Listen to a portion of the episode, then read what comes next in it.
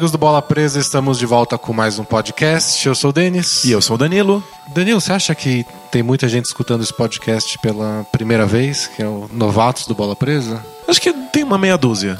Eu sempre começo o podcast achando que todo mundo escuta desde o primeiro, assim. É. Metodologia Marvel DC. Sabe, se você pegou uma história em quadrinhos aleatória na banca, eu assumo que você foi na, no sebo e comprou todas as 498 que vieram antes. Desde os anos 60. Exato, que, que você saiba que já, que já teve clone meu. Sabe, que eu, tipo, eu morri, depois voltei. que a minha tia, minha tia, primeira pra mim morreu, depois voltou, depois teve clone, depois voltou. Aí tem o clone da tia. Jesus Cristo. Mas é que. Eu já falei isso outras vezes, mas é que eu ouço outros podcasts, eles parecem tão bons em, em se apresentar no começo, e hoje a gente já começa falando.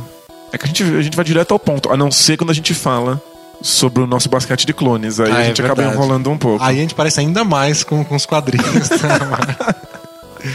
tem, tem mais perguntas esse, essa semana sobre o nosso basquete de clones, que se você não sabe aí vai ter que escutar mesmo os dois episódios anteriores para quem tá chegando agora, não ter que baixar todos os podcasts que a gente já gravou na história da nossa vida, que já foram muitos, vale a pena dizer que a gente é do blog Bola Presa. bolapresa.com.br.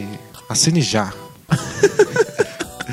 então, mas até vocês falarem que, que, cansaram do basquete de clones, a gente vai continuar recebendo perguntas e respondendo elas. Se vocês cansarem, tudo bem.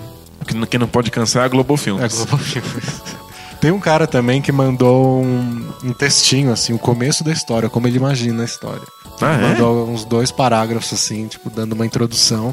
Mas esse eu separei para quando a gente fizer um Both Things Play Hard em texto, porque aí não preciso ficar interpretando aqui, né? Basta postar lá o texto e o pessoal julga. Se bem que, se você mandar bem na interpretação, a gente não pensou nessa possibilidade, mas em vez do Celton Mello, podia ser você. não, eu tô, eu tô na produção, sabe, nos bastidores. Vulgo, não quero, não quero mexer com isso nem com uma vara de 10 metros. Não, tem, tem que emagrecer pra, pra virar ator, sabe? Tem bonito, muito trabalho. Fazer é aquele, um tratamento na pele, nos dentes. É aquele paradoxo do ator, né? Se tem alguém que tem tempo e dinheiro para comer Nutella, é ele. Mas não pode. ai, ai. Podia ter Nutella aqui no, nos estúdios Bola Presa, né? Já que é só rádio. A gente pode até não entrar em polêmicas políticas nesse podcast. Mas eu posso entrar em polêmica, polêmicas piores. que é. Nutella é tão bom assim? Eu não acho grandes coisas. Mas o que você acha de doce de leite? Acho, acho ruim. Então. Se a gente entrar nesse assunto, só vai piorar. Já era. Estragamos essa cota de polêmicas é. do dia. Bom, vamos hoje falar na, na área de basquete do, do Bola Presa, que deveria ser a maioria a gente separou um assunto exclusivo do leste nessa, nessa, nessa semana. Aí a gente corre menos risco de acabar falando do Warriors também. É verdade. É. Mas não... A gente fica na outra conferência, mas vai. Mas não prometo nada. Às vezes, nossas conversas do podcast são criaturas próprias que tomam os rumos que elas bem entenderem. É. Falar é. nisso, você viu aquele jogo do. Não, tô brincando. o passe do Leandrinho? não, deixa quieto. A gente recebeu mensagem falando que a gente nunca fala do Celtics no podcast. E a gente já fez um texto grandão sobre, sobre o Celtics e como eles são o time do futuro, já sendo bons no presente e tudo mais. Mas, pelo não... jeito, no podcast a gente falou pouco. A gente falou um pouquinho. Eu, eu lembro de ter comentado que eu tenho medo que o Celtics tenha ficado pronto cedo demais. E... É, eu lembro que a gente conversou sobre isso. Né? Que o pessoal realmente acredite que dê pra vencer agora e talvez o ideal seria que eles tivessem maturado daqui a uns dois anos. Aí eu tava pensando sobre o Celtics e, e achei que ia ser legal fazer essa briga no leste pela terceira posição. Porque parece meio tosco brigar pela terceira posição, mas faz sentido. Porque hoje o Cleveland Cavaliers é o líder, com uma vantagem pequena, mas que eles estão mantendo um bom tempo sobre o Raptors, de umas duas vitórias, assim. Mas sempre que o Raptors perde, aí o Cavs parece, ah, a gente pode perder hoje, aí perde. Igual perderam pro...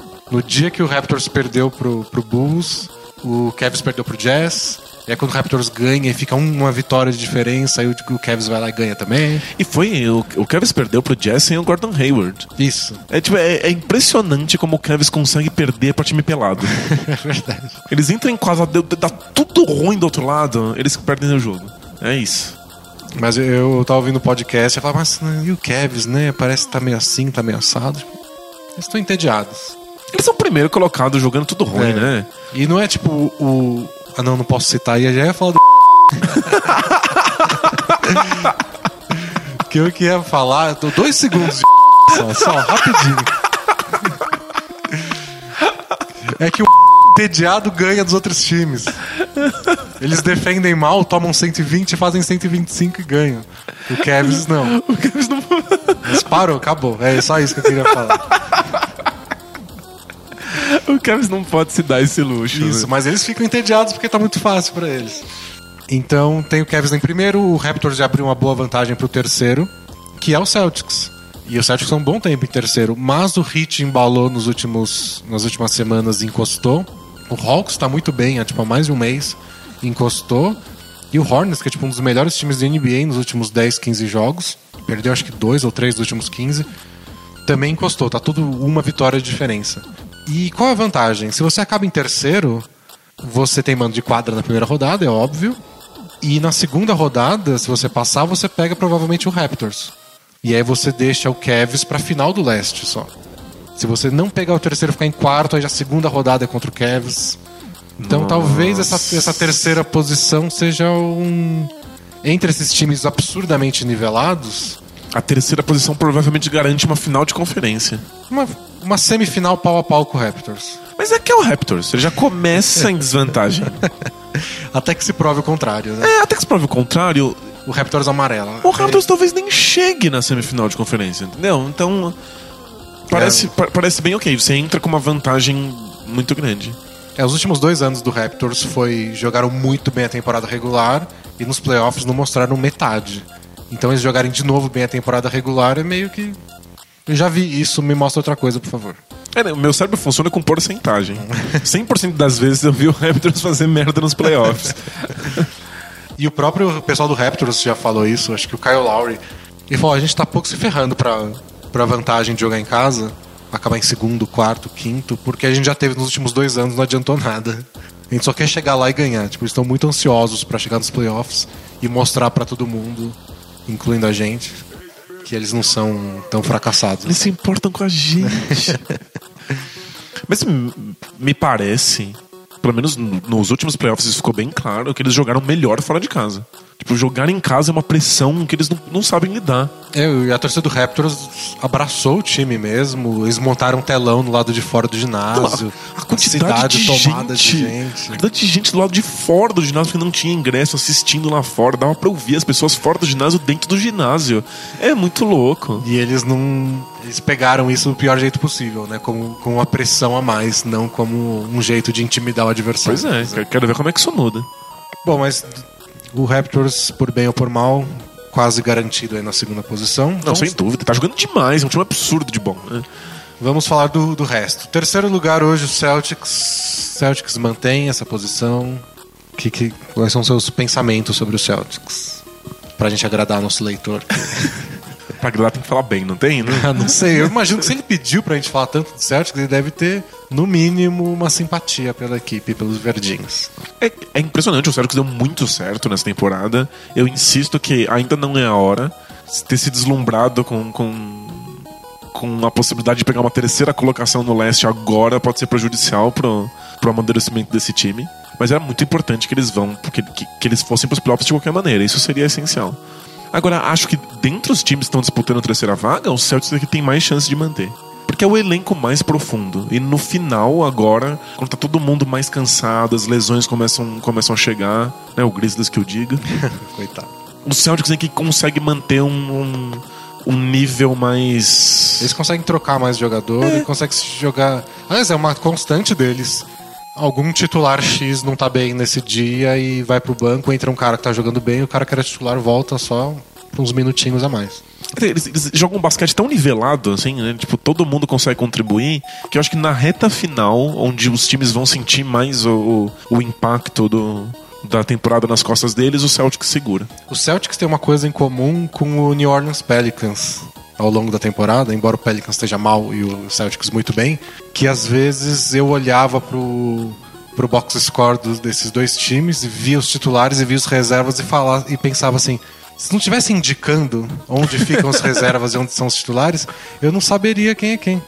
O, o do Pelicans tem a, a trapaça, que é você ver onde tá o Anthony Davis, é o time titular. Perfeito. Mas como o Anthony Davis perdeu vários jogos por lesão, Fica mais confuso. você vê lá, tem um grupo que tem o Tyreek Evans e o Eric Gordon, o outro tem o Ryan Anderson e o Drew Holiday. E qual que é o titular, qual que é a reserva? Os dois tem uns caras meio nada a ver no meio e fica meio perdido. Aí agora o Drew Você Holiday... pensa, tem lá o Ryan Anderson. Legal, baita jogador e tal. Mas ele é uma reserva, né? Então, e, várias é titular. vezes, e várias vezes o Ryan Anderson e o Holiday estavam no banco, o Tyreek Evans e outros caras X no time titular, mas quem tinha mais pontos e mais arremessos tentados até, e às vezes mais minutos, era Holiday e Anderson. Então você vê aquele box score todo misturado, fala, o que, que, que aconteceu? E no Celtics acontecia isso também, porque não tinha o Anthony Davis, um cara, sabe, esse é um All-Star, que onde ele tá é titular, e o Isaiah Thomas jogou um pouco de reserva no começo da temporada. E aí tinha sabe, Avery Bradley de um lado, Evan Turner do outro. Mas foi que, que Não dá pra saber, né? é tudo muito nivelado. Aí agora, com a temporada já em andamento, a gente sabe que tipo, Jay Crowder é titular. O Isaiah Thomas se garantiu como titular. Mas o time não deixa de ser nivelado por causa disso. Até porque ao longo da temporada você fez com que esses reservas se sentissem relevantes, se sentissem importantes. Eles já tiveram como titulares várias e várias vezes. É, E, tipo, é, é simplesmente não permitir que o time abrace a ideia de que eles são reservas que estão ali simplesmente pra tapar alguns minutos enquanto os titulares não estão. Tipo, eles abraçaram uma ideia ao longo da temporada, isso foi uma construção bastante longa, um processo, de que absolutamente todo mundo ali é importante e tem um papel a desempenhar. É, e, e é- que, e cada um carrega o piano qu- quando o outro precisa, né? Não, já, já teve jogos que o time tava meio mal, aí o Isaiah Thomas carregou eles nas costas, aí foi pra prorrogação. Aí na prorrogação o Evan Turner fez todos os pontos, o Evan Turner nem tava jogando, entrou porque um cara saiu com falta. É um time meio imprevisível, difícil de marcar até por causa disso. Era todo mundo pode arremessar na sua cara. É. E eles têm uma coisa meio Dallas Mavericks, no sentido de por mais que você tenha um grande jogador, tipo o Novitsky ou Isaiah Thomas, o ataque não é totalmente pensado nele. A defesa tem que sempre se preocupar, tipo, todo mundo na quadra sabe fazer alguma coisa, todo mundo sabe pontuar de alguma forma. No Dallas geralmente é arremessando, mas todo mundo sabe pontuar de alguma forma, então você tem que se preocupar com todo mundo. E o Celtics consegue sempre isso. São cinco caras, às vezes nenhum é uma super estrela, mas todo mundo pontua. E aí você põe no banco um dos melhores técnicos da NBA, que é um pirralho ainda, o Brad Stevens. E é um time que, que mete medo na galera. Eu vejo eles jogando e me parece que ainda tem muito a melhorar na parte defensiva. Você imagina quando esse time virar, tipo, um- uma É. monstruosidade, assim? É, porque coletivamente acho que eles defendem muito bem, porque eles têm vários defensores bons de perímetro. Então eles pressionam muito a bola. Mas, tipo, eles fazem uma boa defesa, às vezes sem nenhum protetor de aro. sabe? É, isso- Às vezes nenhum cara É que nítido. garanta rebotes, às vezes nenhum cara que, que tome conta do garrafão. Aí você fica pensando, nossa, o que, que eles fariam com um, um cara lá atrás que de- de- desse a chance da defesa ser ainda mais agressiva?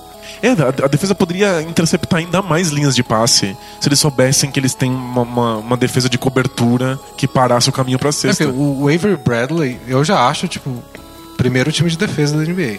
O Marcus Smart tem tudo pra chegar lá. É. E aí imagina esses dois pressionando a bola lá em cima, falando, relaxa que a gente tem um, um DeAndre Jordan Jr. aqui atrás pra dar toco em todo mundo, sabe?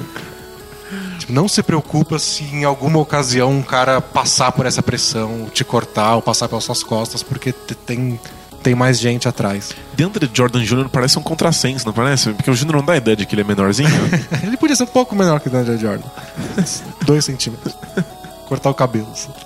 Mas é, eu acho a defesa do Celtics muito boa de, de pressionar, de forçar erro. Muito. E eles jogam baixo com o Jay Crowder de posição 4 arremessando. A ideia de que essa defesa pode ficar ainda melhor é o que me, me mete medo nesse Celtics. Sabe? Eu acho que ex- existe a possibilidade da gente estar vendo um, um, um time excepcional sendo Pois é. montado aí. E ainda sem estrela, com a chance de conseguir essa grande estrela. Porque como a gente contou naquele post lá, eles têm. Eles fizeram aquela troca espetacular com o Nets, que eles mandaram o Paul Pierce e o Kevin Garnett receberam todas as escolhas de draft do Nets até 2047. Incluindo a do ano que vem, sem proteção nenhuma. Onde o Nets morrer, é a, a escolha vai pro Celtics. Grandes chances de ser top 3, top 4. Então, é um timaço, é jovem e ainda tem várias escolhas de draft e muito espaço no teto salarial. Então, é que o, o fato de que o Celtics vai ter muitas escolhas de draft, ele- por um lado é fantástico, por outro deixa a gente com o pé atrás. Porque se chegasse uma estrela consagrada que fosse jogar 40 minutos por jogo no Celtics, talvez não encaixasse nesse momento. Talvez ele destoasse dessa ideia de família de basquete coletivo. Não é o ideal. Se você consegue um baita de um jogador fantástico no draft, ele não vai poder jogar muitos minutos. Tipo, não encaixa, ele tem que ser só mais um. Se ele for só mais um, é muito difícil que ele se desenvolva, porque ele é novato.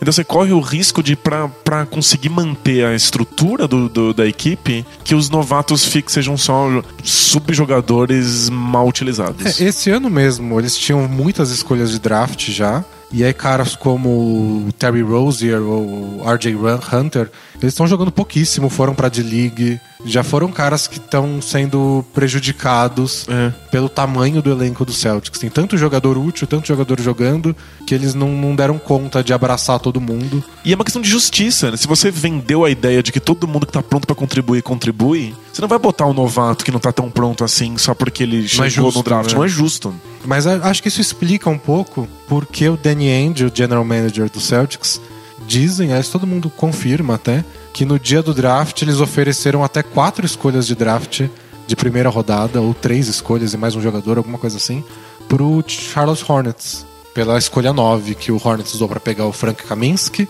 e o Celtics estava babando para pegar o Justice Winslow, que foi pro Heat na, na escolha seguinte. E tá jogando muito agora. Então foi uma coisa meio assim, ó. A gente tem todas essas escolhas, mas a gente abre mão delas por um cara que a gente acha que vai ser espetacular. É que não adianta ficar colecionando gente num elenco que não vai ter espaço para todo mundo. Então eu, eu, imagino que não aconteceu ainda, mas é, são grandes as chances de todas essas escolhas de draft do Celtics virarem um cara só. Virarem um cara só, virarem dois serem, sabe, acopladas com outro jogador e virar uma troca. Mas, ó, pro, pro bem-estar deles, é bom que eles já cheguem no NBA sabendo jogar basquete. É. Tem que chegar já chutando balde. Não, o sucesso do Celtics cobra algumas coisas dos próximos movimentos dele. Porque esse time já é bom, já tem uma identidade. Eles não podem simplesmente, ah, sobrou uma estrela aí e a gente conseguiu uma troca por ela. Faria sentido dois anos atrás simplesmente pegar esse cara porque é uma estrela dando sopa, é um James Harden sendo trocado do Thunder. É que a tática dente de leite, eles podiam pegar um monte dessa molecada aí e mandar trocar por alguma grande estrela fantástica. Isso. É como o Celtics fez para ser campeão com Garnett, Ray Allen e o Paul Pierce. Hoje eu acho que essa a tática do, do, do da dentição, né, que, que você batizou, faz sentido, mas não com todo mundo não é toda estrela que se encaixa no jeito que esse Celtics joga. Então, é que esse Celtics deu tão certo. Que por que é que eu, que eu abriria a mão disso pra uma, uma estrela muito mais cara e que pode não se encaixar direito? Então, você tem que pensar em que estrela se encaixaria nisso. É. Esse é o ponto. Então, você vai pegar os free agents desse ano e eles vão correr atrás de vários, seja por, pra assinar direto, seja num signing trade ou qualquer coisa assim. Aí você vê, tipo, o Al Horford, ele se encaixa? Eu acho que sim. Não, perfeitamente. Mas. O aí... Al Horford jogasse 20 minutos por jogo não vai choramingar, não.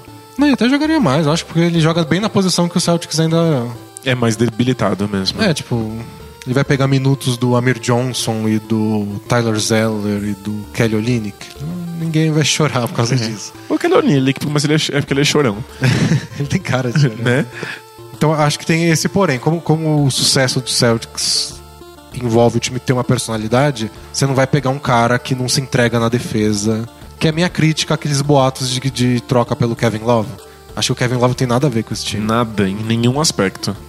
Nesse modelo, ele faria o que o Kelly Olynyk já faz. Pois é. Então, por exemplo, dois anos atrás eu falaria, manda pivetada pelo Kevin Love, você começa um time em volta do Kevin Love. É, agora não rola mais. Agora não. Trazer o Kevin Love seria dar um passo para trás com o que esse time é e buscar uma identidade nova e parece muito confuso. Tem uma outra coisa, eu, eu entendo esse desespero por mandar essa molecada por uma estrela. Né? Tipo, estatisticamente a gente sabe que nenhum time nunca foi ser campeão sem uma estrela, sem um jogador que esteja lá no, no top 10 de geração de vitórias, naquela estatística Sim. maluca que eles, que eles fazem. Que eu não manjo nada, não, não, eu conto usando os dedos. Mas às vezes essa questão do time ter uma estrela é uma pegadinha. Porque aquele Pistons que parecia que não tinha estrela, tinha uma estrela, uma, inclusive usando essa estatística que era o Ben Wallace, é. e na época a gente não tinha noção. Eu acho que o Celtics já tem essa estrela. É que não é agora. Mas dá dois anos pro Isaiah Thomas. E o Isaiah Thomas já é essa estrela que o Celtics quer. O mesmo Avery Brad- Bradley pode, pode evoluir. Não, É, não não- será a estrela do time, É, não. mas ser mais do que ele é, eu quero dizer. Não, isso sem dúvida. O Marcus Smart, que é muito novo. Eles vão ficar muito melhores. Mas é tipo, eu não entro no trem do Avery Bradley All-Star, assim. Acho, acho que não, não funciona. Tinha muita gente no trem do, do Jay Crowder All-Star esse ano.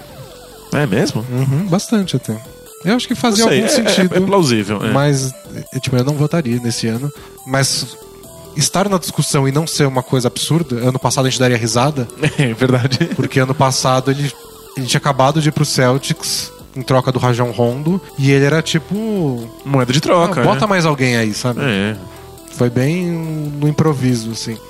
E esse ano já é um dos caras mais importantes do time, fazendo cesta de três adoidado, É, vai saber como, como esse cara se desenvolve no futuro. defendendo múltiplas posições. Não, um ele é fantástico. Mas eu acho que o Isaiah Thomas já é All-Star, ele já. Ele, é uma proto-estrela. Tipo, mais dois anos nas costas de leitura de jogo nesse ambiente controlado, em que ele tem muitas opções pra passar a bola, esse cara vai ser a estrela que o Celtics precisa. Então eu não vejo motivo nenhum pra eles saírem trocando gente só pra ter uma estrela pra aumentar a chance de ser campeão. É que, como não tá pronto agora, não era a hora certa pro Celtics estar numa terceira posição. Acho que é importante. Já que eles estão tendo sucesso, eles podem se, se dar o luxo de não ter pressa, né? E se você vê aquele time que a gente não pode citar. eles tiveram paciência e vários dos caras que não pareciam estrelas anos. dois, três anos atrás viraram jogadores fora de série. É mais fácil que isso aconteça quando você tem é, um plano de jogo determinado e as pessoas vão se acostumando a ele com o passar dos anos. É, você vê mesmo o Spurs, quantos jogadores não crescem no Spurs, porque, tipo, tem um bom técnico, um bom ambiente, É, o time é. ganha, joga ao lado de outros bons jogadores e vai dando tudo certo em sequência. É, se teu time ficar mudando de estilo de jogo de um dia pro outro, ah, uma hora um cara joga, outra hora o cara não joga, ele não sabe o que, que ele treina no, no- treina fora, né, entre as partidas, ele deveria estar melhorando o arremesso dele, ele deveria estar melhorando o jogo de costas pra cesta. É, não, não- É, é, tá difícil, né? Só que o Celtics vai ter que fazer negociações, querendo ou não, porque eles já têm muitos jogadores no elenco e então tem muita escolha de draft. Então, tipo, não cabe todo mundo. É bem possível que com, com o aumento do, do teto salarial eles fiquem muito abaixo do teto, né? Mas todo mundo vai ficar, né? Não tem muita. Mas é que o Celtics vai ficar mais. Sim, sim. Eles vão ter que engordar um pouco esse. Então, mas o Celtics tem que fazer duas contas, né? O Celtics tem a conta do quem que a gente pode assinar e tem a conta do quem que a gente quer renovar. O Evan Turner, por exemplo, já é free agent esse ano. É um cara que eles gostam, eles já falaram que tem interesse em renovar, mas esse ano vai sair todo mundo caro para os parâmetros atuais, né? Sim. Vai começa- demorar pro nosso cérebro se acostumar, né? Bastante. E aí você vai começar a pensar, eu quero manter o Evan Turner ou deixo quieto e uso o espaço no elenco dele para uma dessas mil escolhas que a gente vai ter no ano que vem. É preciso saber quão, quão substituível a Van Turner é. Isso. E aí tem que pensar na renovação de contrato do Jay Crowder e na renovação de contrato de todos esses pirralhos aí do. Quão substituível a Van Turner é? Acho que bastante. O Turner não é. Depende de como você vê ele. Tipo, talento por talento, tem vários outros caras bons na posição dele. Agora ele é bem Ele é versátil pra caramba. versátil, né? Então é, é bom ter um cara deles desse por perto. E ainda mais o Celtics tem vários desses caras por perto. É. Quanto, se- quando todos os jogadores são versáteis, né? As possibilidades são muitas. É que esse ano é um ano perigoso, porque por um lado, o normal seria o Evan Turner não é essencial pro time, mas é bom. Então eu posso esperar um pouco e ver o que, que o mercado tá dando pra ele. E aí, se não for uma coisa muito grande, eu vou lá e ofereço e consigo manter o jogador. Agora, nesse ano tem tanto time com espaço sobrando que é muito fácil. Algum time loucão, assim. Isso. Vai aparecer algum time X na Conferência Oeste lá que tentou o Kevin Durant, não conseguiu. Aí tentou um cara piorzinho, não conseguiu. Tentou um cara piorzinho, não conseguiu. Aí taca fala, ó, 10 milhões no colo do Evan Turner. Meu dono me deu 20 milhões pra gastar e eu não consegui trazer ninguém. vem, Evan Turner, vem e faz qualquer coisa pra manter meu emprego. Pro meu favor. Pedro Bial. Vem, Evan Turner. Vem ver o jogo aqui de fora. então, esse é o ano que vai ter caras desesperados dando dinheiro pra caras que não merecem, em teoria. pois é.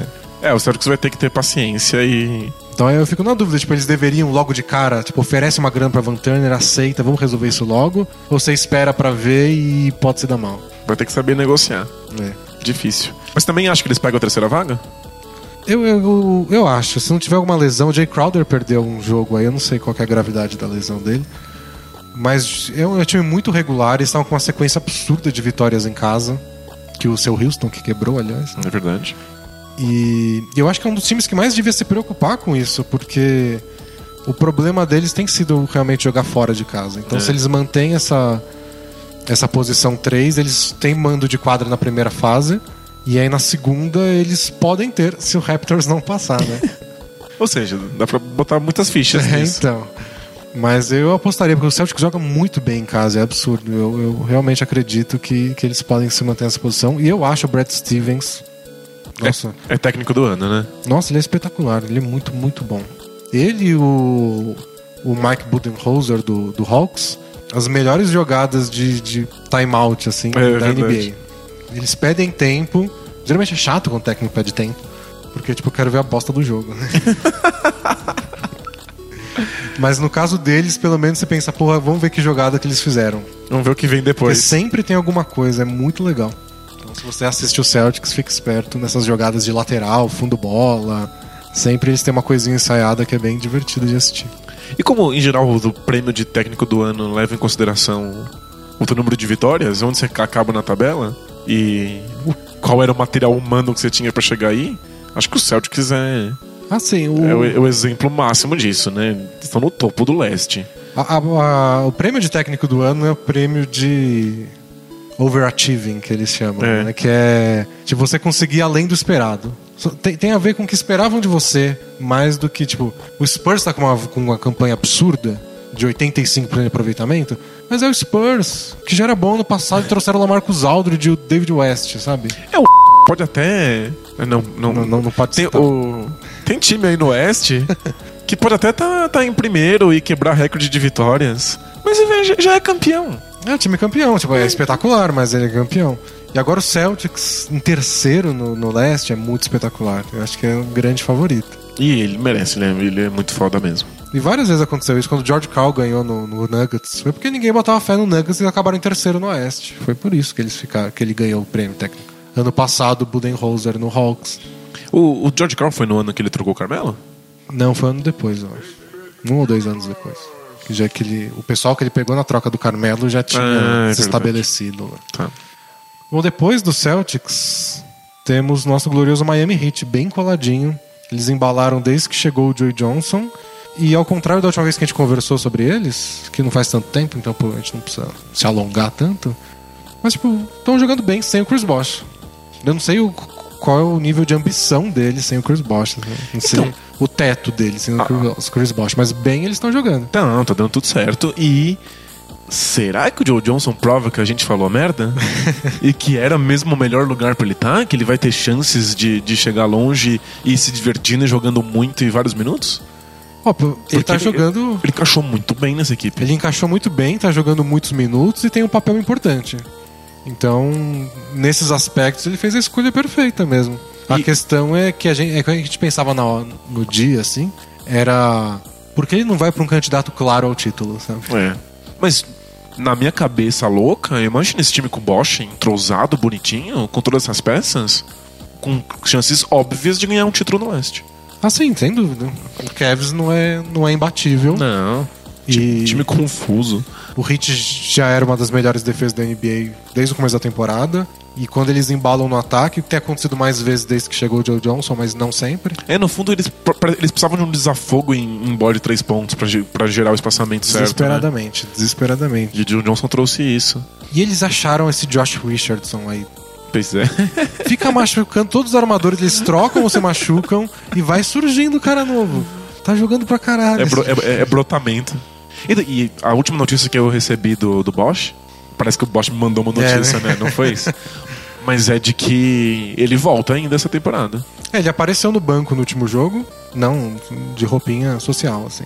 Mas ninguém tava nem esperando ele lá, ele apareceu no vestiário, assistiu o jogo do banco, tava, ficou todo mundo feliz que ele tá bem. É, existe a possibilidade de que não seja uma questão tão séria, de que ele possa ir se medicar e que ele volte ainda nos playoffs. É, isso seria, Seria espetacular, seria né? muito foda. É que a minha dúvida é, ele treina? Ou ele não pode treinar?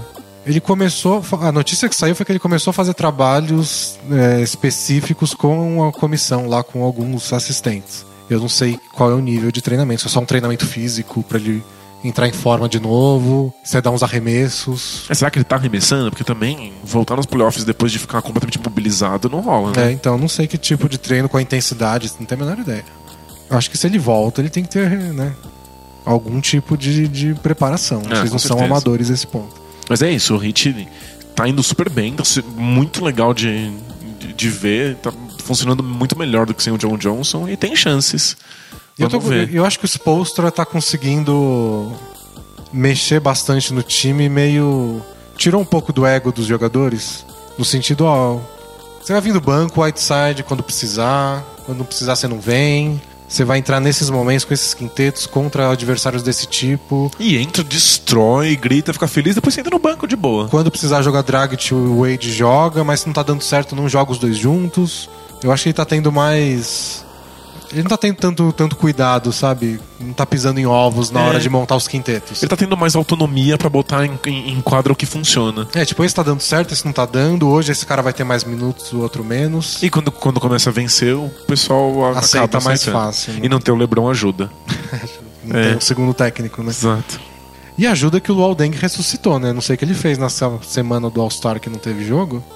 Não sei o que, que, que, que, que ele tomou, mas meu Deus, ele tá jogando muito bem. Tava se guardando. Mas ele tá. tá jogando mais perto da cesta do que ele tava jogando antes do, do All-Star Break. É, vari- em várias formações ele é o Ele é o ala de força, ala né? de força. É, isso ajuda um pouco também. Acho que ajuda ele na defesa também. Porque como outros outros times também tem uns alas tipo ele, assim. Então ele não tem que marcar uns caras muito ágeis que acho que ele não dá mais conta como dava antes. Na verdade, a defesa de perímetro dele é onde ele mais sofre, né? Porque ele tem ainda a técnica de defesa de perímetro porque Que ele é bom. é, né? ele é bom. Ele tem a- aquele envergadura gigantesca, mas ele tem dificuldade contra os caras que são simplesmente mais rápidos que ele. né? Ele não tem mais tanta explosão, tadinho. Então se ele joga com outros caras, sei lá, se ele pega o Pistons e enfrenta o Tobias Harris, tá na posição 4, ele não é tão rápido assim. Então dá pra dar conta na técnica defensiva. Então acho que alguns matchups ajudaram também o, o Deng a jogar melhor. Quem diria, né? Que ter alas de força cada vez mais baixos e tirar pivô da jogada tá ressuscitando um monte de jogadores Pois é, na NBA. Bizarro. Tá acabando com algumas carreiras, claro. Tá acabando Mas- com empregos, né? É. Tava, tava falando disso com, com o Victor lá do, do Time Morning, que ele tava comentando de- do próximo draft, que tinha vários pivôs, não sei o quê. É que quem vai apostar E a neles agora? questão é, tipo, ó, o cara parece bom tudo mais, mas tipo, não tem emprego pra tanto pivô. Tipo, não tem vagas no mercado de trabalho É isso. pra essa função. Tem um monte de pivôs já estabelecidos e não entram em quadra. É, tipo, antigamente, cada time tinha um pivô titular, tinha um pivô reserva, você precisava de um terceiro pivô caso tivesse um problema de falta, uma lesão, e ainda um, um quarto cara, um pouquinho mais versátil, talvez joga na posição 4 também, mas que pode jogar de 5. Hoje você tem um, dois. É. Tá mais que bom. Ah, a gente vive num mundo bizarro em que o Whiteside é um reserva. Pois é. Porque o time titular tem lá um ala de força esquisitinho que não sai do chão. E um, um pivô que tava jogando bem esse ano, que é o Zaza Pachulia, Ah, isso no é. Mavs. Virou reserva. Por quê? O que acontece? Por mais que o Pachulia jogue bem, o Mavs descobriu que é melhor sem pivô. E, outro, e o, o Zaza Pachulia, ele é, ele é uma âncora defensiva que o Mavis está tentando recriar desde que perdeu o Tyson Chandler. Tipo, ele, era essencial pra defesa. E ele fazia o trabalho dele muito bem no ataque. Ele passa bem a bola. Ele, não era o que eles queriam, né? Eles queriam o Andrew Jordan, mas foi no melhor quebra-galho possível pra eles encontrarem. Não E vale a pena. Eles estavam com cinco derrotas seguidas, meio desesperados, que tava todo mundo colando neles.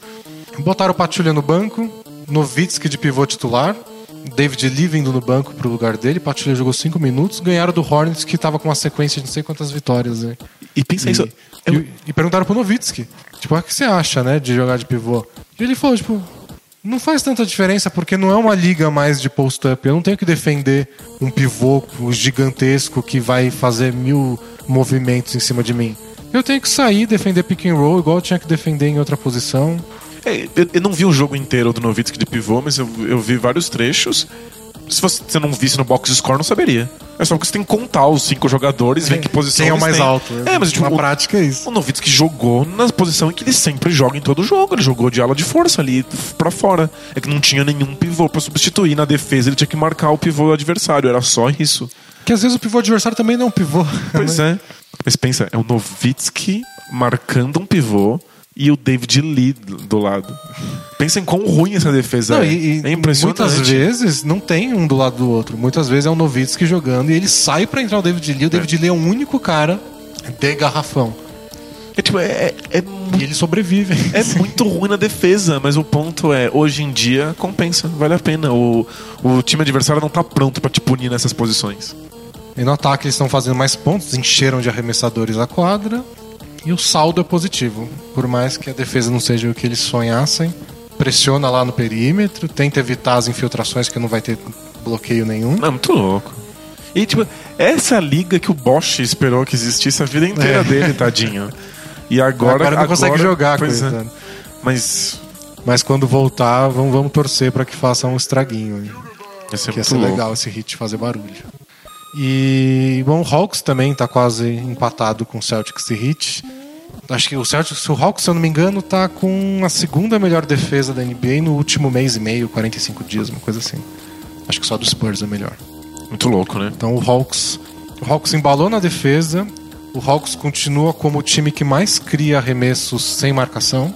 Eles só não convertem esses Eles arremessos. têm aquele sistema de que eles medem, né, a movimentação dos jogadores e eles calculam Onde tá o adversário, a né? distância do adversário mais próximo quando o arremesso é dado, Pra saber se o arremesso foi livre ou marcado, tudo mais.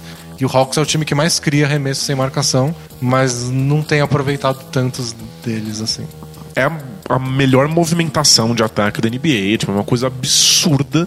É uma coisa que poucos times podem recriar. Porque você tem que ter muita gente se movimentando o tempo inteiro e correndo de um lado pro outro. É muito entrosamento. É muito entrosamento. Nem o Spurs, que é tipo um, um time super entrosado e, e, e com uma ótima movimentação de ataque, não consegue simular, porque ninguém tem perna pra ficar correndo de um lado pro outro de- desse jeito. É, tipo, é lindo de ver. Mas eles não têm mais quem acerte. O Kyle Korver faz uma falta louca. O fato de que o Korver morreu e substituíram por esse sósia dele é, a- a- destrói muito do que o, o, o que o Hawks faz em quadra. O, o JJ Redick, que tem o podcast dele, que eu sempre escuto, ele entrevistou o Kyle Korver numa, na semana passada, eu acho. E aí eles conversaram sobre isso e o Kyle Korver falou de como ele não esperava que as lesões que ele teve no ano passado atrapalhassem tanto. Que ele falou que ele não, ele não dá tantos arremessos por dia, que ele fazia isso quando ele era mais jovem, mas que hoje ele já tem a técnica É, a mecânica deve estar e consolidadíssima. que né? só atrapalha e só se cansa se ele arremessar muito. E o que ele mais tenta é cuidar do corpo. O que ele fala que faz toda a diferença é o quanto o seu corpo está respondendo ao que você faz. Na movimentação de bola, os seus ombros, a mão, o punho, o- a perna para você fazer o, o salto na hora do arremesso. E que esse ano, a primeira metade da temporada, ele tava, tipo, não respondia. O corpo dele não funcionava do jeito que sempre funcionou. Ele machucou o joelho no fim da temporada passada, É. tornozelo. E a gente, a, a gente pensa que o corpo não faz diferença para um arremessador.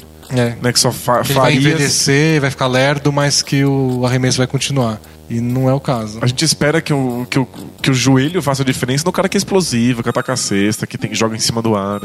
Mas ele falou que ele, ele não sai dos bloqueios na mesma velocidade, o corpo não responde, ele não salta do mesmo jeito. As defesas já estão mais ligadas nele, o que também não ajuda. E aí ele não tá conseguindo arremessar com o mesmo aproveitamento de antes. E que isso vai minando a parte mental também. Que segundo ele é a parte mais importante. Ele falou que. Ele- eu, eu interpretei do jeito que eu achei melhor porque eu gosto dele. Vou explicar. Ele falou que, que a parte mental é a mais importante e que você tem que arremessar acreditando que a bola vai entrar. E aí você pode interpretar a frase. Ele não falou mais nada. Ponto final. Você pode interpretar isso como um segredo. Se eu acreditar que, que que eu tô acreditar- rico, eu fico rico. Você tem que acreditar que a bola vai cair porque você manipula as partículas e as moléculas e a bola entra. Ou é porque, que é o que eu, o que eu prefiro acreditar, que a confiança faz você fazer o movimento certo. É quando você, tá, quando você tá desconfiando, você fica tentando. O último arremesso não entrou e os outros estão tudo errando, então eu devo tentar arremessar um pouco mais pra esquerda. E aí a Isso. mecânica não sai exatamente igual como deveria. Ou se você hesita antes de arremessar, você perde o movimento, porque você tem que receber a bola e fazer o movimento completo, de, de, sabe, flexionar as pernas e pegar a bola. Se você dá uma hesitada no meio do caminho, já mudou esse, esse, esse movimento. Não, perfeito. É bem isso. Se você dá o arremesso, o arremesso que você sempre deu milhões de vezes, a bola não cai, ok, você vai dar o mesmo movimento na próxima. Mas se ela não cai três vezes, Você dez tô- tô vezes. fazendo errado. Tô fazendo errado, vou girar um pouco mais pra esquerda. Não, Você não pode girar um pouco mais pra esquerda. Então, então o movimento tem que estar consolidado. Então, prefiro essa do que a, a opção segredo também. E ele falou que ele arremessava tudo torto, e que ele não tinha mecânica de arremesso, e que tudo que ensinaram pra ele era um monte de merda, até tipo o segundo ano do colegial. Caramba! E aí depois que ele foi pegando o jeito, maior parte por conta própria e assistindo outros caras. Assim, a mecânica dele não é muito convencional. E então, tipo, ele não é um cara que desde sempre é um baita arremessador. Ele tinha um tio que ensinava ele tudo errado.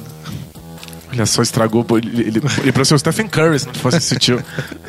E é bem legal, se vocês puderem escutar depois a entrevista do J.J. Redick com, o- com o Corver. E no final eles, eles escolhem um- os quatro melhores, não os melhores, os quatro arremessadores da história que não recebem tanto tanta atenção, assim, caras que são grandes arremessadores, mas não ganham Mereciam mais, né? mereciam mais atenção quando se relembra dos grandes arremessadores tudo mais. Aí eles citam Dale Ellis, o Rashard Lewis, que o Redick jogou junto com ele né, no Magic.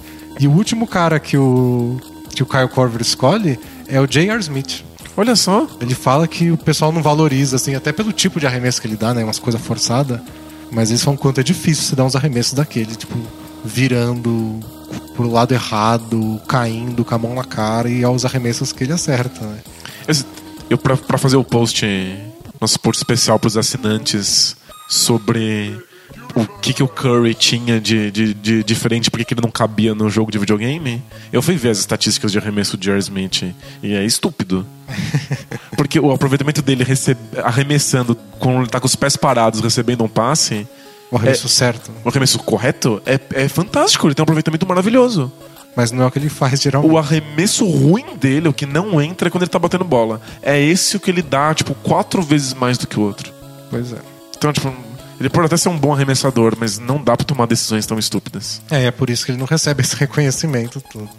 E o, o, o Hawks não tem mais o arremesso de três do Carl Corver, porque não cai por todos esses motivos, mas eu, eu- eles estão ganhando cada vez mais jogos porque eles começaram a distribuir os arremessos do Corver nas outras mãos. Então agora tem Al Horford e o Millsap arremessando mais de três É, do, que, Al Horford do tá- que nunca. Perdeu a vergonha total, né? Pois é, mas acho que meio, meio porque precisa, né? Alguém Uhum. precisa dar conta desses arremessos, porque as oportunidades estão lá. E eu achei que o Jeff Teague voltou a jogar um pouquinho melhor nas últimas semanas. Talvez porque tenha passado a trade deadline e ele não foi trocado, deu uma relaxada. Pode ser. E meu xará, Dennis Schroeder, joga demais. É, um monstro. Mas bem que poderia aprender a arremessar de fora também, né? Porque é importante pra esse time. É justo nesse time. É legal que ele dá uma coisa que o time não tem. Mas as movimentações e oportunidades de arremesso continuam existindo quando ele tá em quadra. É. Então se ele pudesse ter as duas coisas. Não, também, é. é, não dá pra pedir tudo, né? Mas o Schroeder tá naquela listinha que a gente botou no filtro pra assinantes de ontem, dos jogadores, acho que são 15 jogadores, uma coisa assim, que cujo time tem um saldo de pontos de 10 ou mais quando ele tá em quadra comparado com quando não tá. Então, Sensacional. eu botei lá na lista que nem todo mundo tipo, é realmente bom de verdade. Tipo, o Brandon Bass tem saldo negativo quando tá em quadra, mas sem ele em quadra é 10 pontos pior. Porque o Lakers tá nesse nível. Mas o do Schroeder é realmente bom. O Hawks é. A cada 100 postes de bola faz 10 pontos a mais com o Schroeder em quadra do que sem. É Ele faz bastante coisa. A capacidade dele de atacar a cesta faz muita diferença. É que se ele arremessasse, os espaços continuam lá. O Hawk sempre vai criar E se, espaço. e se é o Corver espetacular. jogando do lado dele acertasse arremesso, ou se o Kent Bazemore acertasse mais arremesso, Mas se o Hawks podia ser campeão do leste com uma mão nas costas, mas é que, sei lá, tá- faz tudo certo e não funciona direito. Por fim, o Hornets é o último time que tá nessa briguinha pela terceira vaga, no, terceira vaga, não, terceira posição do leste. Bem embalado. Eles começaram a temporada voando, né? Acabaram, chegaram a ficar em segundo, acho que do leste, caíram pra fora da zona dos playoffs. E voltaram. Agora estão voltando e colando com a galera. São bem cheios de altos e baixos, várias lesões ao longo do ano. Mas uma lesão que fez muito bem pra eles, que foi o Al Jefferson. É, isso, isso ajudou demais. Se a NBA não tem espaço pra usar Zapatulha, é, é, a gente choraminga um pouco, mas ok. A NBA não tem espaço pro Al Jefferson. Aí é bizarro. Aí aconteceu alguma coisa muito errada no processo. Eu acho que o Jarry Okafor fica lá no Sixers olhando essas coisas e fala, cacete, né? Melhor- vou- O que nossa, vai acontecer comigo? vou passar a- a- as férias treinando bode de três pontos. Fazer 20 pontos pro jogo, jogando costas pra cesta, os times vão olhar pra mim e falar, né, quero Não precisa não. disso aí, não. É, meio desesperador. Mas, se eu não me engano, esse é o terceiro ano seguido, uma coisa assim, que o Hornets está no top 10 de eficiência defensiva. É, eles são uma potência defensiva mesmo. Então, isso, isso não aconteceu de uma hora pra outra, mas acho que o ataque deslanchou muito essa temporada e aí volta essa coisa ao Jefferson. O time ficou mais leve, ficou mais rápido, mais contra-ataque, mais espaço pro Kemba Walker infiltrar. É, o, o, o Kemba Walker virou uma outra coisa quando ele tem espaço pra infiltração e não fica só arremessando umas bolas loucas de três pontos. Eu prefiro ele mais agressivo do que ele como um arremessador. Arremessador para arremessador, Mas não dá, antes, antes ele corria, botava a bola na mão do Al Jefferson e aí ele tem que ficar no perímetro esperando pra, pra ver se a bola volta. Tipo, é a pior situação para o, o Kemba Walker. Acho que ele, ele que deslanchou de vez essa temporada o Kemba Walker. Ajuda também que o Batum, né, chegou no Hornets essa temporada. Então é outro cara que cria jogadas. Então se o se o Kemba Walker tenta infiltrar e vai pra infiltração e chuta, o, passa a bola pro Batum, é outro cara que pode criar jogada. Não é só um cara que vai arremessar. É, o, o Batum recebe muita bola em jogada quebrada É. do Kemba Walker. Só que ao invés de dar um arremesso forçado, como as pessoas fazem em geral, o, o Batum consegue criar uma nova jogada. É, tipo, quando, quando acontece essa jogada, tipo, o Walker infiltra e passa pra alguém na linha dos três, e esse alguém é o Marvin Williams, ele vai arremessar, porque se ele é pago pra isso. E tá, tá jogando bem essa temporada o Marvin Tá, Williams. nossa, super bem. O Batum ele pode arremessar ou pode criar outra jogada nova. Então, tipo, dá mais uma. E o Jeremy Lin é a mesma coisa. Você toca pro Jeremy Lin, que joga às vezes, muitas vezes do lado do Kemba Walker, que é perfeito, porque você não depende do Jeremy Lin pra criar jogadas. É porque quem já teve o Jeremy Lin no time sabe que você não pode depender dele pra absolutamente nada, nem Então. pra trazer um café. E aí você tem a opção do Jeremy Lin. Então você tem o Kemba Walker infiltra, aí você toca a bola pro Lin, ele pode infiltrar de novo, numa defesa já quebrada. E aí ele pode arremessar ou não, ou pode tocar pro Batum, e é mais um cara que pode infiltrar ou chutar. Então eles têm mais criadores de jogada esse ano pois é. num ataque mais aberto. E aí fez maravilhas pra eles. É que eu ainda, eu ainda acho que o Batum arremessa muitos dessa, muitas dessas bolas quando a jogada quebra. Tipo, ele poderia fazer mais coisas com isso, ele tem capacidade. Quando ele faz, o time é fantástico. Quando ele força a bola, é mais esquisito. É, o Batum é um desses caras que tem todo um talento pra ser um franchise player, um cara que faz todo jogo faz 20 pontos e 8 rebotes e 5 assistências, sei lá. É. Mas tem dia que parece que ele não participa bastante. Não sei se é desinteresse ou ele não é tão bom quanto eu acho que ele é. Não sei, eu tenho a impressão de que. É, gente- gente- às, às vezes a gente tá só esperando a coisa errada do, É, do sujeito. pode ser isso. A gente não passou. A gente não, mas o mundo passou um tempo considerável esperando que o André Iguodala fosse um franchise player. E no fundo não fazia sentido. Tipo, ele é um baita de um jogador pra ter ali como uma opção. Mas quanto menos você espera dele, mais ele entrega, né? Menos coisa você põe nas costas. Tipo, o Batum, se o Hornets realmente engatar e, e- conseguir fazer estrago nos playoffs, o Batum é uma peça fundamental e pode decidir um monte de jogos. Agora, querer que ele leve o time nas costas talvez seja demais. Mas ter ele ali é ótimo. É tipo o Jeremy Lin, ter ele no banco É ótimo. é ótimo, só que às vezes joga 5 minutos. Então, às vezes joga 30. Teve outro dia que ele arremessou, tipo, um de cinco arremessos, fez, sei lá, três pontos, ficou oito minutos em quadra. E, e eu fui perceber, tipo, eu vi o box score e assisti o resumo do jogo e vi um monte de coisa. E depois que eu fui perceber isso. Porque isso é o Jeremy Lin, né? ele, ele não é o cara que você tem que esperar pra decidir todo o jogo. Ele é um cara que quando ele vai lá e joga bem, ótimo. Se não, se tem outras opções, né? Aliás, o Hornets acho que tem vários desses caras, né? Acho que o Marvin Williams também é a mesma coisa. Você não pode contar que ele vai ser seu segundo cestinha todo dia. Tem dia que os arremessos dele não estão caindo, você não vai dar tanta moral pra ele. Mas ele tá lá pra pontuar, então. O Courtney Lee chegou também agora, é um cara desse tipo. Acho que tem muitas opções o, o ataque do Hornets e a defesa é boa há, há vários anos. É, quem não pode oscilar é um Kemba Walker. né? É, o, não, time, ele é- o time depende muito do ele é que o ele faz em time. quadra. Ele chuta 5 de 20 e você sabe que não deu. É que isso também tem uma rotação, né? Os pivôs brancos deles. a maior coleção de pivôs É, brancos da tem NBA. lá Spencer Hall, is it, uh, Tyler Hansbrough e Cody Zeller e Frank Kaminsky. Todos tem que. Alguém tem que aparecer, um por jogo, que seja, para pegar os rebotes e fazer tudo que é necessário. Mas é, é um time, eu não sei, eu não, não apostaria neles para ir muito longe, mas é uma ótima defesa que às vezes pega um embalo no ataque que é difícil de parar, joga bem em casa, é perigoso. É, nos playoffs, especialmente, grandes defesas que jogam bem em casa costumam fazer estrago. Meu palpite geral é que fica do jeito que tá. Celtics em terceiro, Heat em quarto. Mas pode acontecer qualquer coisa, de verdade. Alguém, alguém é suspenso porque fez uma bobagem, perdeu dois jogos, desfalcou o time, e outro time ganhou dois em sequência e já era. Então, nessa altura da temporada, pode um time inteiro cair por lesão, assim. Time pode implodir porque todo mundo rompeu o ligamento. Tipo, vai saber. Mas não é exercício de futurologia, é só ver como é que esses times estão jogando agora e dá pra, dá pra imaginar um pouco. Bom, vamos pro Both Things Play Hard? Vamos? Tá. Passamos um podcast inteiro no leste, muito é, louco, né? Falamos do, do outro time só um pouquinho. São algumas vezes. Taca a vinheta aí, Brunão. Both teams play hard, my man. Wow. I'm not even gonna answer that. We're not even talking about the game, the actual game. We're talking about practice. This should be What? Bro, what are you talking about, man? Bro, I'm out, man. God bless and good night. Bom, e falando em Bruno, nosso editor, é também o nome da primeira pessoa que mandou pergunta. É o Bruno Rafael. Ele diz assim: Olá, Denis e Danilo. Olá. Oi. Gostaria de saber se vocês jogam o My Career do NBA 2K16 se sim, que posição e que time estão atuando. Agradeço desde já pela resposta e por escreverem os melhores textos sobre basquete do Brasil. Opa! Escolhi essa pergunta só pelo elogio gratuito.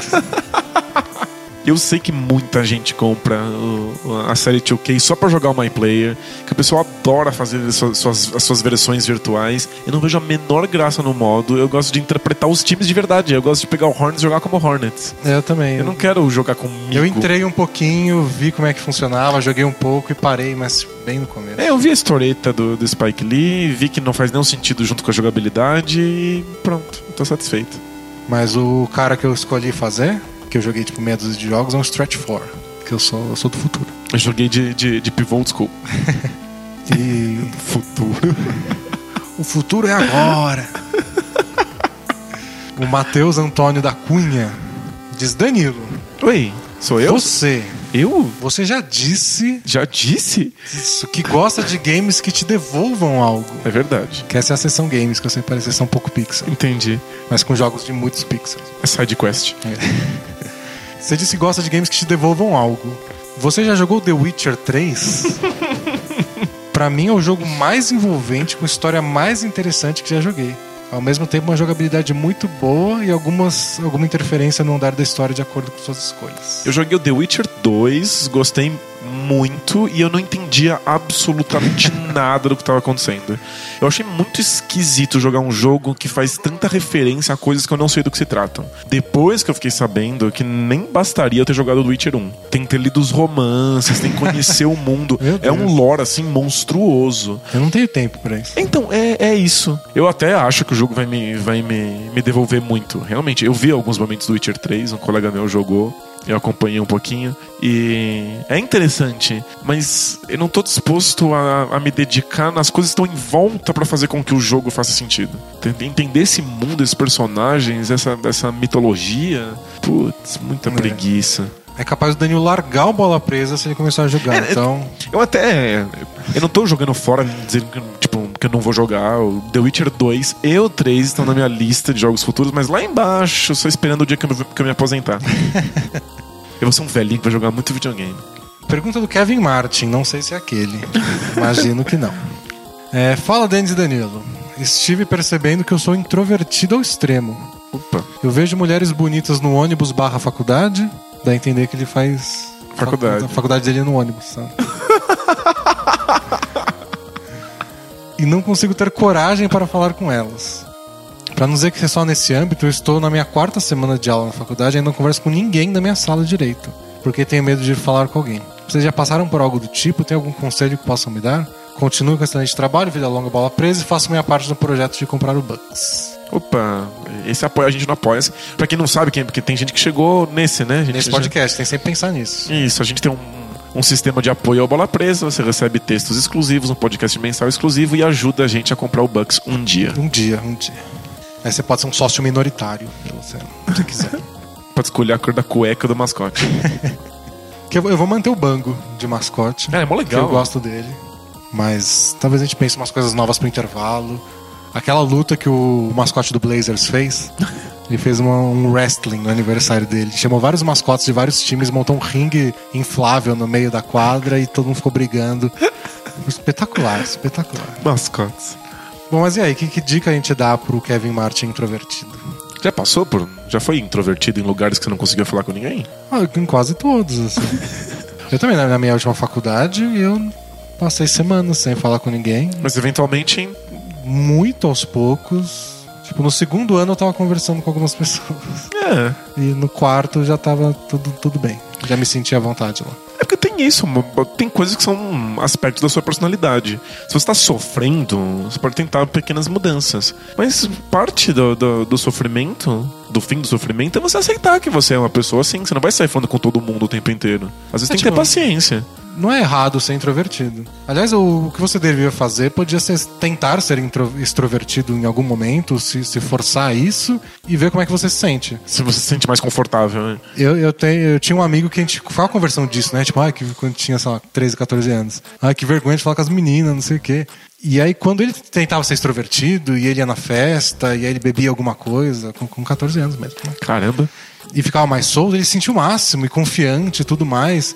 Eu, quando tentava falar com as pessoas, me sentia. Eu queria morrer, preferia, sabe, enterrar minha cabeça. e- Então, ele era. Ele é um cara que queria ser extrovertido e se sentia melhor quando, quando conseguia ser. E aí ele se esforçou e ao longo do tempo se tornou um cara assim. É você não, você não eu queria. não, eu nem queria, nem tento mais e tô, tô feliz assim. Então, E não significa, não significa que você esteja sozinho ou que você não seja simpático, né? não. É que assim, você não vai chegar numa mulher bonita no ônibus e falar com ela. Mas a maioria das pessoas não Mas faz alguém isso mesmo. vai, é? né? Então tá tudo Não. bem. O mais provável é que você tenha contato com pessoas aos poucos. Então, vai ser a mesma turma da faculdade, seis meses, um ano. Não sei se vai trocar de, de, de turma, como é que funciona aí.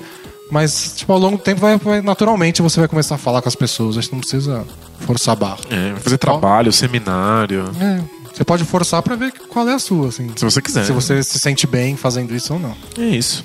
Mas não esquenta com isso, não. Os introvertidos são mais legais. Eles só não contam pra ninguém. Falando da nossa presidência do Bucks, o Nicolas Rodrigues quer saber se a gente troca a presidência do Bucks pela presidência do Brasil. Parece aqueles quadros de, de televisão, né? Troca esse videogame por uma piscina furada! Não! Não, jamais trocaria a presidência do Bucks pela do Brasil. Nossa, do Bucks é bilhões de vezes mais fácil. E olha que o Bucks não é, não é nenhum bolinho. Bom, pergunta do, do, do Thiago. Thiago, eu não consigo falar o sobrenome dele. É difícil? É... Tem muitas letras? Não, até que é fácil, vai. Blasioli. É que eu tinha, tinha. Eu bati o olho e achei que era muita coisa. Primeira vez que mando pergunta por aqui, apesar de acompanhar o blog desde 2009. Demorou, hein, filho? Esse é introvertido. Esse demorou sete anos pra mandar uma pergunta, tipo, escrita pela internet. Você não tá dando reforço positivo pra ele. Valeu, Thiagão, melhor pergunta. Não, vamos- ler primeiro a pergunta. Vai saber. Ele dizia o seguinte: quando eu era moleque, no auge dos meus 10 anos, só dava pra assistir basquete na TV. Na TV, né? Não tinha internet nem nada. É verdade. Eu, E- eu, eu estava lá. E toda vez Quer que, dizer, não nos seus 10 anos, mas. e toda vez que o Kobe, o T-Mac ou o Iverson tinha um jogo ruim, o comentarista já corria pra falar que essa era a diferença desses caras pro Jordan, que o Jordan nunca tinha um jogo ruim, que ele dominava o jogo. ele era uma, era- essa época era um saco que tudo era comparado com o Jordan. E aí eu cresci acreditando nisso cegamente. E até que eu fui criando vontade de estudar o jogo, conhecia mais história, e graças ao avanço da internet ele conseguiu acesso aos jogos completos daquela época. E o mito se desfez.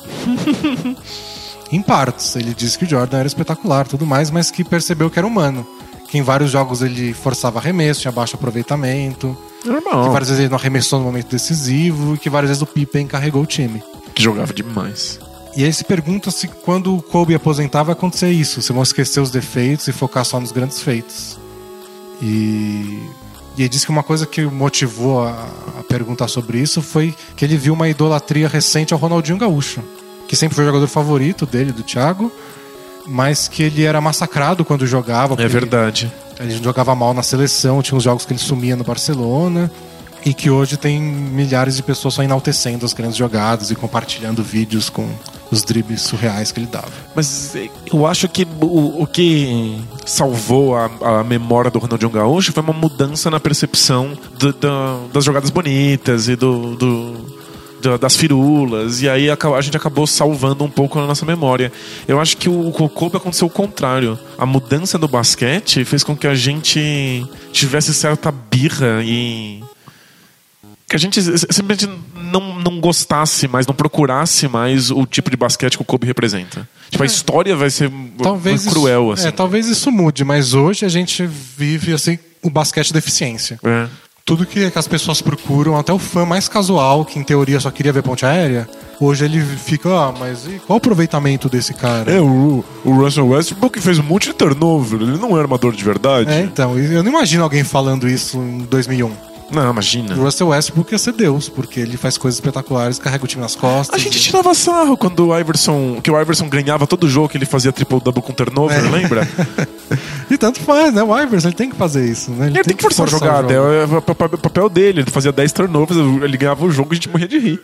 Mas hoje é basquete eficiência, e o Kobe tá longe de ser basquete eficiência. Então, acho que mudou nossa percepção do esporte e isso foi bastante cruel com o que o Kobe representa. Mas eu acho que não tem uma regra de. É que ele falou, ele deu um exemplo aqui na parte que eu não falei, de que quando o cara morre e vê tudo que ele faz vê espetacular, tipo, é, artista, tudo, e que isso acontece isso com o esportista quando se aposenta.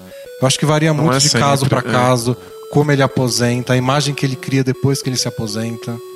Tipo, eu acho que muita gente não fica defendendo o Pelé porque ele fala muita bobagem, o pessoal fica de saco cheio da pessoa Edson. Isso compromete um pouco a memória. Então, não sei, se o Kobe falar um monte de merda quando ele se aposentar. E o esporte pode mudar, a nossa percepção do, dos basquete de deficiência pode ser alterada pelo, pelos, nos próximos anos, caso aconteça alguma coisa aí fora do, do padrão. É uma coisa que eu vejo no, no, no submundo da internet, ou seja, pessoas jovens que escrevem sobre futebol na internet. É bem pequeno, mas. Submicronicho. É. O pessoal tem esse ódio ao futebol moderno que eles chamam. É verdade, é, isso é normal. Então os caras de hoje são muito certinhos e o futebol é muito certinho. E são os caras tudo bundão. E é praticamente correto, é eles são mercenários, só pensam em dinheiro. E chora antes do jogo da Copa, sabe? Não, não, é, não é boleiro, não é o cara que fazia churrasco, xingava. E começaram a ultra valorizar o futebol dos anos 90 que nos anos 90 era massacrado por ser muito ruim. Por ser, por ser merda, por ser perna de pau, por ser um monte é. de, de, de, gente que só dá butinada uns nos outros. E hoje o pessoal tá idolatrando o Júnior Baiano aí, sabe? É. O Edilson Capetinho. a percepção muda e aí a, aí a história é reescrita. É, né? então. E acho que hoje esse pessoal enxerga o Ronaldinho Gaúcho como um cara que, sabe, o último desse, dessa geração. Então um cara que queria, não tava nem aí, que queria sair com a mulherada e pagodeiro, e que não era um, um cara certinho, religioso. E que dava uns dribles muito louco, e aí depois é. dava um chute errado, dava risada no meio do campo. E que não é um cara tão correto que nem esses europeus aí que jogam tudo perfeitinho. Tanto faz se é eficiente se não é. No futebol tem essa. É. Tá em outro. Esse grupinho da internet não tá no, no futebol eficiência. E aí o Ronaldinho Gaúcho, ele traz isso, né? O cara que jogava por jogar, que dava os dribles só pra, Porque pra ser comentado mesmo. Então acho que varia muito do público, da época. É capaz daqui 10 anos o Ronaldinho Gaúcho seja lembrado de outra forma. O cara que poderia ter sido mais e não foi. Essas coisas. Mas eu acho que um indicativo da memória do que a gente vai ter do Kobe é o fato de que em nenhum momento da carreira dele se falou no fato dele ser o melhor jogador de todos os tempos. Tipo, o Jordan tava em atividade quando as pessoas falavam, meu Deus, ele é o melhor. E o, o, o Kobe não aconteceu. Ele sempre ficou, durante a carreira dele, sendo comparado com esse mito bizarro do Jordan. O Jordan deu sorte, foi estabelecido antes. O Kobe veio depois. E o fato de que ele nunca foi colocado nesse posto não vai mais colocar ele. Não, tipo, não dá mais. Mas outro dia eu tava vendo um cara falar do Kobe, agora eu não lembro quem. Mas era um comentarista gringo. E eu fiquei impressionado, porque ele falou que uma coisa que o Kobe nunca teve na carreira, segundo ele, foi um momento em que ele fosse o dono da NBA, entre muitas aspas. Como o Curry é hoje, sabe? Um momento que ele fosse sabe, o melhor unânime. Indiscutivelmente esse é o melhor cara. Que quando ele chegou, era, ele era muito novo, tinha o cheque, aí tinha um monte de gente brigando por essa posição. Aí de repente surgiu o LeBron, blá blá blá. Só que, tipo, eu lembro muito bem. De 2007 até 2011, era o que todo mundo falava, que o Kobe era o melhor do, da NBA. É verdade. Foi quando ele quebrou todos os recordes de pontuação. O Lakers foi para três finais seguidas, ele ganhou dois títulos. Era o discurso era de que ele era o melhor da NBA. O discurso que era melhor e que o LeBron tava chegando lá e que ele não conseguia porque o Cavs era uma merda. E aí quando o LeBron foi finalmente pro Heat, mudou esse discurso. Então, mas não, não era indiscutível. Tinha muita, muita gente que dizia que o LeBron era melhor jogador do que o Kobe, que fazia mais, que era mais completo, mas que o time era ruim. Mas aí tinha o LeBron, era o amarelão dos playoffs. É.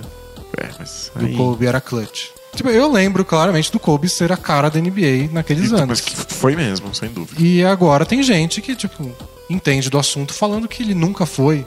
Então acho que nunca é.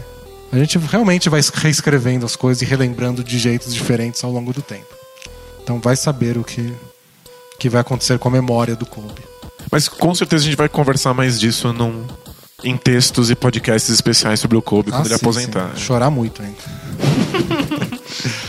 Pergunta do Diogo. Ele diz: vocês não devem aguentar mais esse assunto de basquete de clone, né?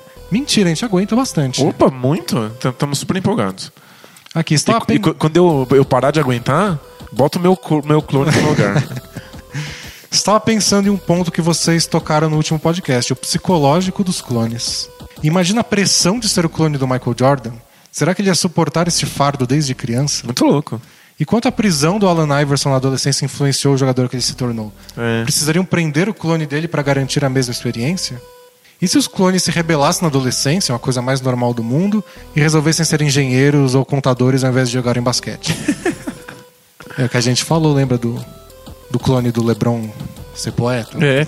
Então, o, o- meu ponto é: será que eu preciso prender o Alan Iverson ou ele pode ficar preso num canto vendo fitas sobre o Alan Iverson que dizem que ele prendeu e contando a experiência dele na prisão? Será que basta? Não sei. Ou é tão no futuro que a gente pode só implantar todas as memórias do, do Iverson antigo. Mas como eu tiro as memórias do, do, do Iverson de agora? no futuro. Como eu fazendo clones do Iverson. Como eu descubro quais eram as memórias do, do, do Will Chamberlain? A gente escreve o, o código. A gente imagina como era e coloca lá. Isso aí é nossa imaginação do Will Chamberlain. Vai dar tudo errado. Vai ser um Chamberlain tudo Ah, mas o que a gente pode fazer? A gente pega, Sim. Tô pensando, tô pensando. a talvez... gente pega tudo que já se escreveu sobre o Will Chamberlain, coloca na mão de um roteirista e fala: cria o personagem Will Chamberlain de acordo com os relatos. Dizem que ele era egocêntrico e que ele era mulherengo e que mais não sei o que, tudo mais. Junta tudo isso num personagem, bota no arquivo e enfia na cabeça do clone. Pode ser uma coisa meio Blade Runner. De você não precisa escrever tudo. Você escreve algumas memórias centrais disso e coloca na cabeça, e aí toda vez que ele parar pra pensar quem eu sou, Vai ele recorre a essas memórias centrais. Pode E ser. essa memória central pode ser mesmo encenada, escrita, Dá menos trabalho. dá menos trabalho. E aí vamos ver se isso é o suficiente pra que eles. para que eles joguem, desde que você treine basquete com eles, claro. Ah, sim, tem que treinar. E a gente tem que acreditar que esses clones que tem algo de genético. E eu- eu também queria saber se a, se a genética cobre muito dessas coisas do talento.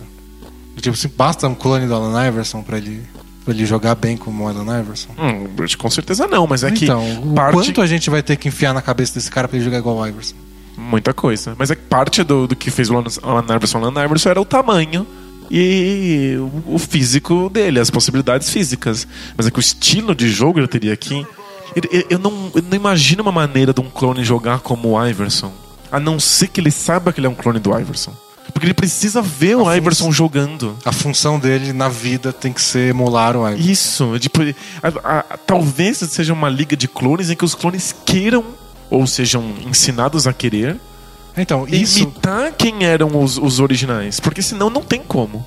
Ó, O Diogo coloca isso na pergunta dele, ó. E quanto essa história deveria ser segredo para os clones? Eles deveriam saber desde criança ou a verdade seria revelada quando eles fossem para a universidade?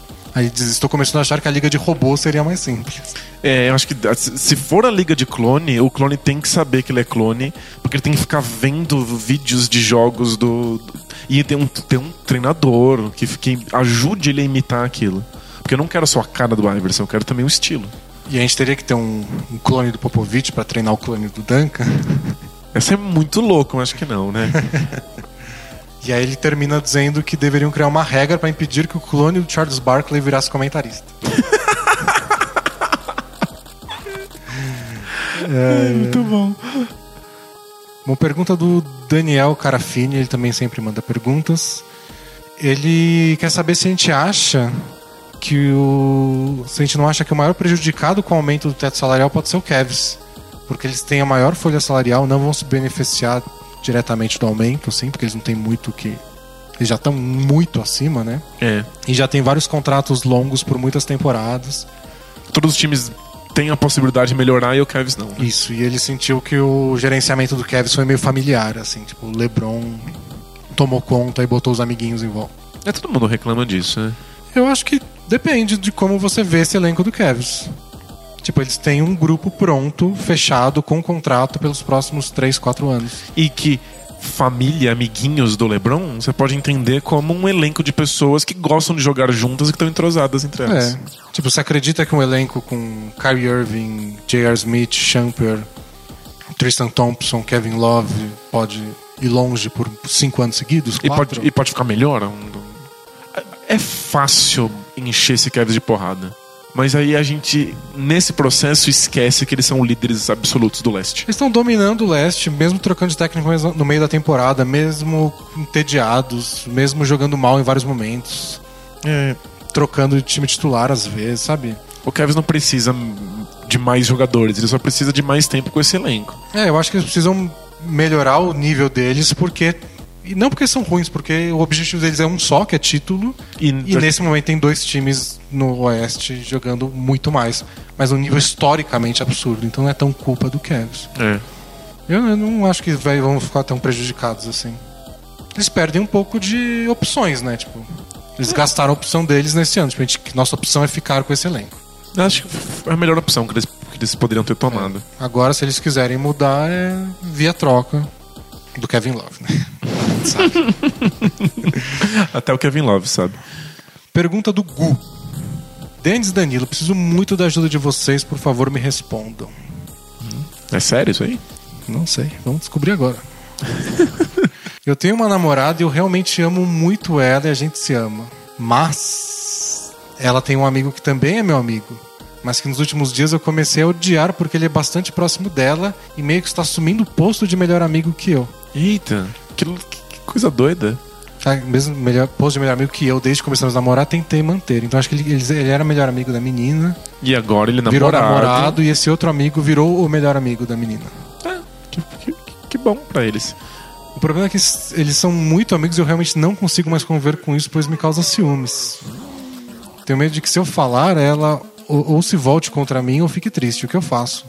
Não tenho com quem falar ou pedir conselhos e não consigo mais suportar essa situação. Pois está prejudicando meu rela- relacionamento. Sabe, engole, né? Cara, você não tá, você não tá pronto pra ter um relacionamento. Tipo, ela- você não pode culpar pessoas porque ela tem amizades com outras. É, não, não faz não. Assim. Sabe, se, se ela se sente à vontade. Tem coisas que você não pode falar dentro de um relacionamento. Que não faz sentido ali. Que isso, vai parar em outro lugar. Eu, tipo, se você não tá pronto pra que uma pessoa que, que você ama tenha outros amigos e fale coisas com ele, você não tá pronto pra um relacionamento. Sinto muito. Você vai falar pra ela, é claro que ela vai ficar triste ou puta, porque você tá falando uma coisa Não- absurda. você não pode ter amigos, né? Isso que É, no fundo é, olha, você não, você não pode ter amigos, você só pode ficar comigo. Você tá prendendo ela dentro de uma caixa que só tem você. Aliás, porque nesse caso que você contou, o cara também é seu amigo. Então, um cara que você conhece, que é seu amigo, eu imagino que você goste dele. Então, o que ela vai pensar, se ele não deixa de ser um amigo desse cara que em teoria ele confia, você é amigo de quem? Pois é. Imagina se um dia ela aparece com um amigo que você não conhece, que ela conheceu em outra situação, aí você vai pirar. Você tem maior sorte de que o melhor amigo dela também é seu amigo. Vocês podem sair juntos, podem, podem bater papo, sabe? Vai no cinema. Não, não tem absolutamente motivo nenhum pra que você fique incomodado com isso. É, Então, engu- o meu palpite é engula os ciúmes e tente amadurecer a, a situação. Mas se você tá realmente sofrendo, ué, termina o namoro. Você está sofrendo, está te fazendo mal, é porque você não tá pronto pra isso, deixa pra lá. Exato. Últimas questões aqui são só pra, pra gente falar um pouco do Bola Presa.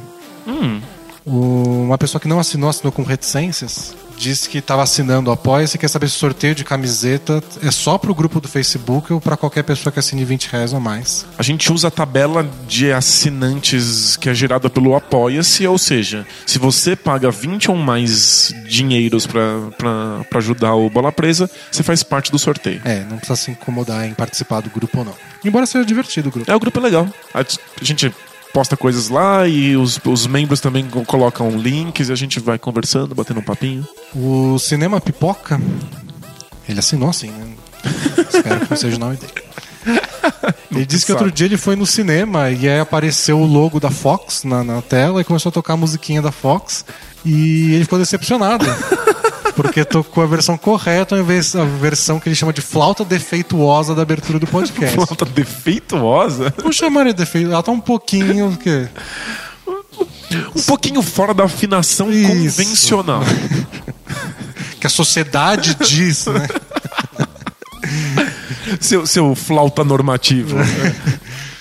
E ele disse que por uns 10 minutos ele ficou pensando em basquete em vez de acompanhar a história do filme. Então, desculpa ter atrapalhado, que não tá barato o cinema, né? Essa crise. E o Jeremy Lin, ele assina. Ele diz que é assinante, o Jeremy Lin. Eu não, não lembro de nenhum Jeremy Lin na lista de assinantes. Pois é. Mas ele quer saber como foi a ideia de começar o blog, se partiu de algum de vocês, se o outro aceitou logo de início. É... A gente estava perdido na vida, né? Essa é a verdade. É a gente, a gente fazia faculdade juntos, a gente estava muito descontente com a faculdade, a gente queria simplesmente partir para um, um, uma outra coisa, ter um projeto nosso que desse algum tipo de objetivo. É, só pra gente ter alguma coisa para fazer de maneira organizada. Né? A gente começou a escrever de basquete, mas acho que foi uma ideia conjunta, não lembro de alguém é. ter dado ideia, não é nem quem deu o nome Bola Presa. É, foi uma coisa muito. O que eu lembro é que a gente tinha o projeto, a gente já sabia que a gente queria escrever juntos, a gente não conseguia encontrar um nome de jeito nenhum. e a gente gastou muitas e muitas e muitas tardes jogando basquete descompromissadamente, procurando nomes. Que a gente não queria que fosse inglês. Exato, essa é a grande dificuldade. E não lembro quem é, deu essa, essa, sugestão, mas ela parecia ótima e foi. Mas até aí eu também não lembro de ter gravado o primeiro podcast por Skype, então. Então foi bem porque a gente gostava de basquete, sempre passou dias conversando de basquete, a gente mandava mensagens de CQ. Nossa, gigantes, dava textos gigantescos. Comentando, comentando a NBA um com o outro. Então a gente pensou, ah, por que a gente não comenta para mais pessoas de uma maneira organizada? Posso compartilhar um caso pessoal, essa é uma memória muito querida. Mande, mande. Eu fiquei. É bom que você tem memória, aproveita. É, na... eu lembro que eu tive uma úlcera gástrica e passei uma semana internado no hospital. E aí imprimiram as suas mensagens de CQ para mim sobre as, as, rodadas de basquete. É, eu fiz tipo resumões da rodada, assim. E nossa, levaram para mim e eu li e chorava loucamente, assim, porque eu, eu tava sentindo muita falta daquilo. Foi muito fofo, assim. Obrigado por ter mandado. É. Prazer. Tipo, uma memória. Eu não tenho muitas memórias, então. tem que guardar. Tem, tem guardar. essa aqui tá guardada. Quando você esquecer, a gente toca pra você, pra você lembrar. Será que eu sou um clone? Por isso que eu tenho tão poucas memórias? e essa é uma memória-chave, né? É. Colocar. E a, a, gente queria muito falar sobre basquete, mas a gente também gostava muito de escrever. A gente sempre escreveu muito. É. E a gente acabou só juntando as duas coisas. E aí foi dando certo. Uma coisa levou a outra e hoje a gente é esse site gigante aí, em todo mundo. Em tamo, pat línguas. tamo patrão já, contratando babá já. é isso, pessoal. Mandem suas perguntas e até a semana que vem. Tchau, tchau. Tchau.